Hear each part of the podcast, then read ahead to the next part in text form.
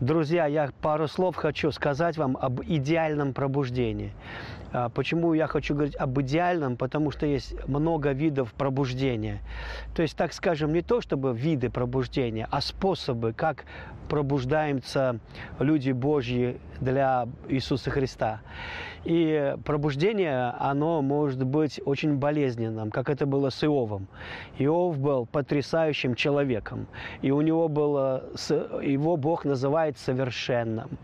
Однако он спал в своем религиозном, нобиозном сне, не понимая, что он совершенно не знает Бога, ни его сердца, ни его мыслей. Он думал, что Бог – это как кофейный аппарат, туда деньги, оттуда капучино. Он вел себя хорошо. Но есть нечто намного круче, намного больше, чем просто хорошее поведение. Я не спорю, что хорошее поведение и моральные качества человека очень важны, особенно для взаимоотношений друг с другом.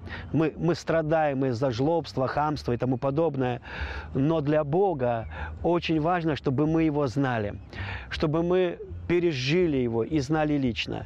И, смысл страданий Иова был в том, что он проснулся для Бога, и он сказал: «Я каюсь в прахе и пепле». Нет, он не каялся за блуд, он не каялся за воровство, он заключил завет со своими глазами, не смотрел на чужих женщин.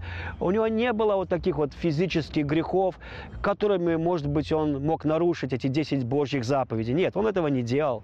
Он каялся в том, что он совершенно не знал Бога. И он говорит: «Я каюсь в прахе и пепле». Я думаю, что он мог бы сказать по-другому. Я думаю, что он по-другому сказал: «Я каюсь, что я сидел в прахе и пепле».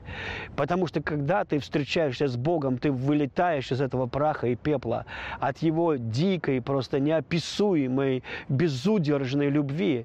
И Бог всегда хотел, чтобы люди это знали. Иоанн потом скажет: «Возлюбленные, мы познали, пережили, прочувствовали любовь, которую имеет к нам Бог, и уверовали в нее». Видите, здесь есть огромная разница между просто соблюдением заповедей и прекрасной жизнью, и экстазом жизни в любви со Христом.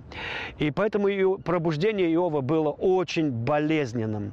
Иногда люди думают, что пробуждение, оно для того, чтобы делать какие-то внешние дела для Бога, такие как спасение мира и другое.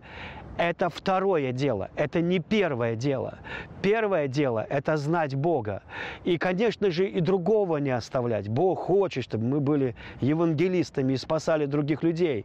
Но если ты можешь весь мир приобрести, но жить потом в раю, на краю, если ты не так и не влюбился в Бога по-настоящему, не переживаешь его любовь. Поэтому для таких вот людей религиозных, как Иов, пробуждение было очень болезненным. У нас, когда я служил в армии, был парень, которого разбудить было очень сложно. Я не сразу об этом узнал, я только влился в эту заставу и вдруг обнаружил, что сержанты, которым приходит очередь стоять на дежурстве и поднимать в наряды других солдат, просто спорили, кто будет будить этого солдата. Поэтому он спал на втором этаже. На втором этаже, потому что с первого этажа вы бы никогда его не разбудили. Когда его будили, и он начинал плеваться, обзываться, оскорблять тех, кто его будет, в конце концов все заканчивалось тем, что ногами его сбрасывали со второго этажа, он падал вниз, и, может быть, ему еще снилась земля в иллюминаторе или еще что-то в этом роде, но с ударом о пол он все-таки пробуждался. И это я называю болезненное пробуждение. Второй вид пробуждения, он может от безысходности.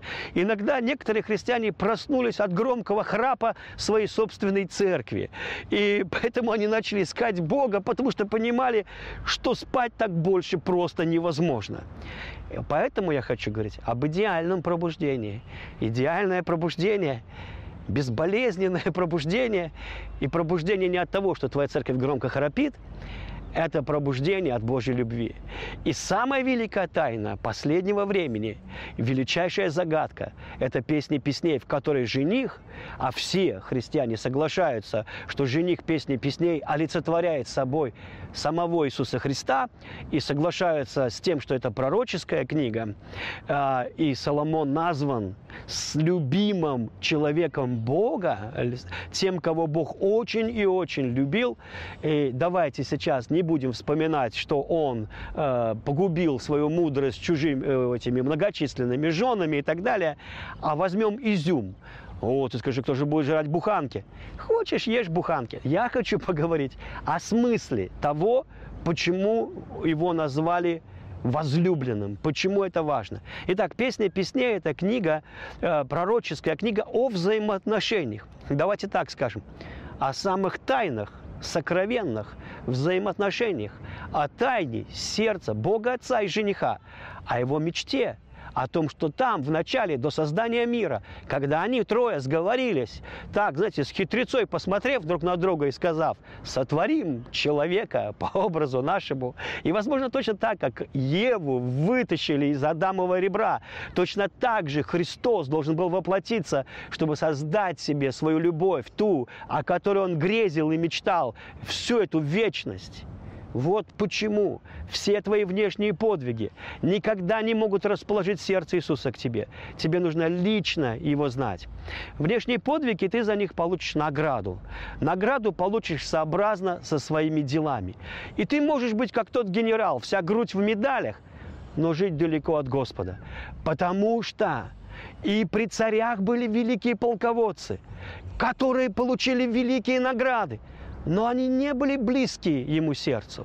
Они не были те, кого он бы мог назвать сыном и которых он обожал. Поэтому я и говорю об идеальном пробуждении. Так вот, в «Песнях Песней» 3 раза, как минимум, жених просит не будить невесту. Я бы сказал так: не умеете, не будите. И 3 раза он просит ее не будить. Потому что пробудить ту, которая спит и даже во сне ощущает своего жениха, может только та, у которой есть нить, связь любви с этим единственным Иисусом Христом. Потому что даже когда ты спишь, твое сердце волнуется от того, что он близко к тебе, от того, что он прикасается к тебе. И я хочу говорить об этом. И вот как начинается это великое пробуждение. В одной из глав «Песни Песней» Господь говорит так. Невеста, вернее, говорит: «Он вел меня в дом пира». Вы знаете, в другом переводе написано «винную комнату». Но винная комната – это погреб, где хранятся вина. И обычно, когда папа, он зачал сына, и у него рождается сын, и он прячет одну бутылочку. Ну, скажем, допустим, я родился в 68 году. И вот в 68 году одна бутылочка лежала в винном погребе, ее туда положили. И папа мне сказал: сынок, только когда это будет твоя будущая жена, ни с какой другой девушкой даже не заходи в этот винный погреб. Но когда это будет твоя жена, ты можешь зайти в этот, ты поймешь, что это твоя женщина, ты можешь зайти в этот винный погреб. И вот жених, когда он понял, что это та одна единственная, и ей всего одна бутылочка 68-го года, и он заводит ее в винный погреб и берет всю покрытую пылью бутылочку вина 1968 года. И говорит ей: дорогая, мой папа положил ее сюда и сказал: сынок, ты сюда сможешь зайти и взять ее только с той, которой ты отдашь свое сердце. И вы понимаете, что это очень романтично. Пробуждение начинается с вина. Но там написано: он ввел меня в дом пира, его знамя надо мной – любовь. Это знамя. Это знамя полка тех, кто обожает Иисуса. Без этого знамени полк расформирован, совершенно ни к чему не нужен он. И когда люди пьют физическое вино, и их физического вино знамя блуд. Не обижайтесь, если кому-то это режет глаза, слух вернее, но блуд – это то, что часто сопровождает физическое вино. Вот почему я не пью физическое вино. Потому что я очень хочу вино Святого Духа. Я хочу, потому что вино Святого Духа, его знамя – это не блуд, это экстатическое счастье. Жить в любви с Иисусом Христом, в этой невероятной любви. И потом написано, что он пробудил эту невесту, он пробудил ее словами благодати. Потому что любая девушка влюбляется через уши, поэтому написано: «Слушай, Израиль, возлюби Господа Бога твоего». О, какая великая задача! Но она приходит через уши, через уши. Когда я слышу голос моего Бога, когда я слышу его, я влюбляюсь в нее. И вот он будет ее. Я бы лучше, наверное, даже прочитал вам, чтобы не быть голословным. «Он вел меня в винный погреб, знамя его надо мной — любовь. Подкрепите меня вином, освежите яблоками, ибо я изнемогаю от любви». Послушайте, Иисус грядет не на слова «Спаси нас, Господи, от Антихриста». Он грядет на слова «Гряди, Господи, я изнемогаю от любви». Так и будет. Левая рука его у меня под головой, а правая обнимает меня. «Заклинаю вас». Вот голос жениха. «Чери иерусалимские, серными, полевыми лилиями не будите, не тревожьте возлюбленный, доколе ей угодно». И вот теперь не говорит: «Голос возлюбленного моего». Послушайте, это овцы знают голос жениха, голос своего пастыря, невеста знает голос жениха. И вот он идет, скачет по горам, прыгает по холмам. Друг мой похож на серну, на молодого оленя. Вот он стоит за стеною. Видите, это такая близость, когда даже стена не может отлучить тебя от ощущения, от присутствия, ощущения его присутствия. Друг мой похож на серну, выглядывает в окно, мелькает сквозь решетку. Возлюбленный мой начал говорить мне: «Встань, возлюбленная моя, прекрасная моя, выйди». Посмотрите, голос жениха. Он не говорит так: «А ну, давай, вставай, бегом всех на евангелизацию, хватит спать, хватит жрать там, вы достали уже Господа, он умер за вас, а вы еще все еще живы, негодяи». Нет, не умеете вы будить невесту, не будите. «Встань, возлюбленная моя». Видите, как он будет? Видите, какой? Нам надо узнать, какой Иисус. Нам надо знать, какой Иисус. Это очень важно.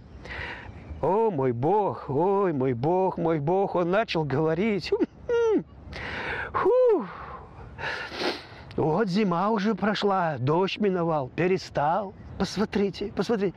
«Цветы показались на земле, время пения настало на земле, время пения, голос горлицы слышен в стране нашей, смоковницы распустили свои почки, виноградные лозы расцветают, благовоние». Посмотри, какое благовоние. «Встань, возлюбленная моя, прекрасная моя, выйди, голубица моя». Невозможно весной ходить в школу, сидеть за партой и потеть, сдавать экзамены, когда уже все поплыло, потекло, когда уже время любви пришло, когда надо бежать, сломя голову. Бог знает лучший сезон для своей невесты. И у него есть слова благодати, чтобы пробудить всю церковь во вселенной. Пусть Бог благословит вас, дорогие.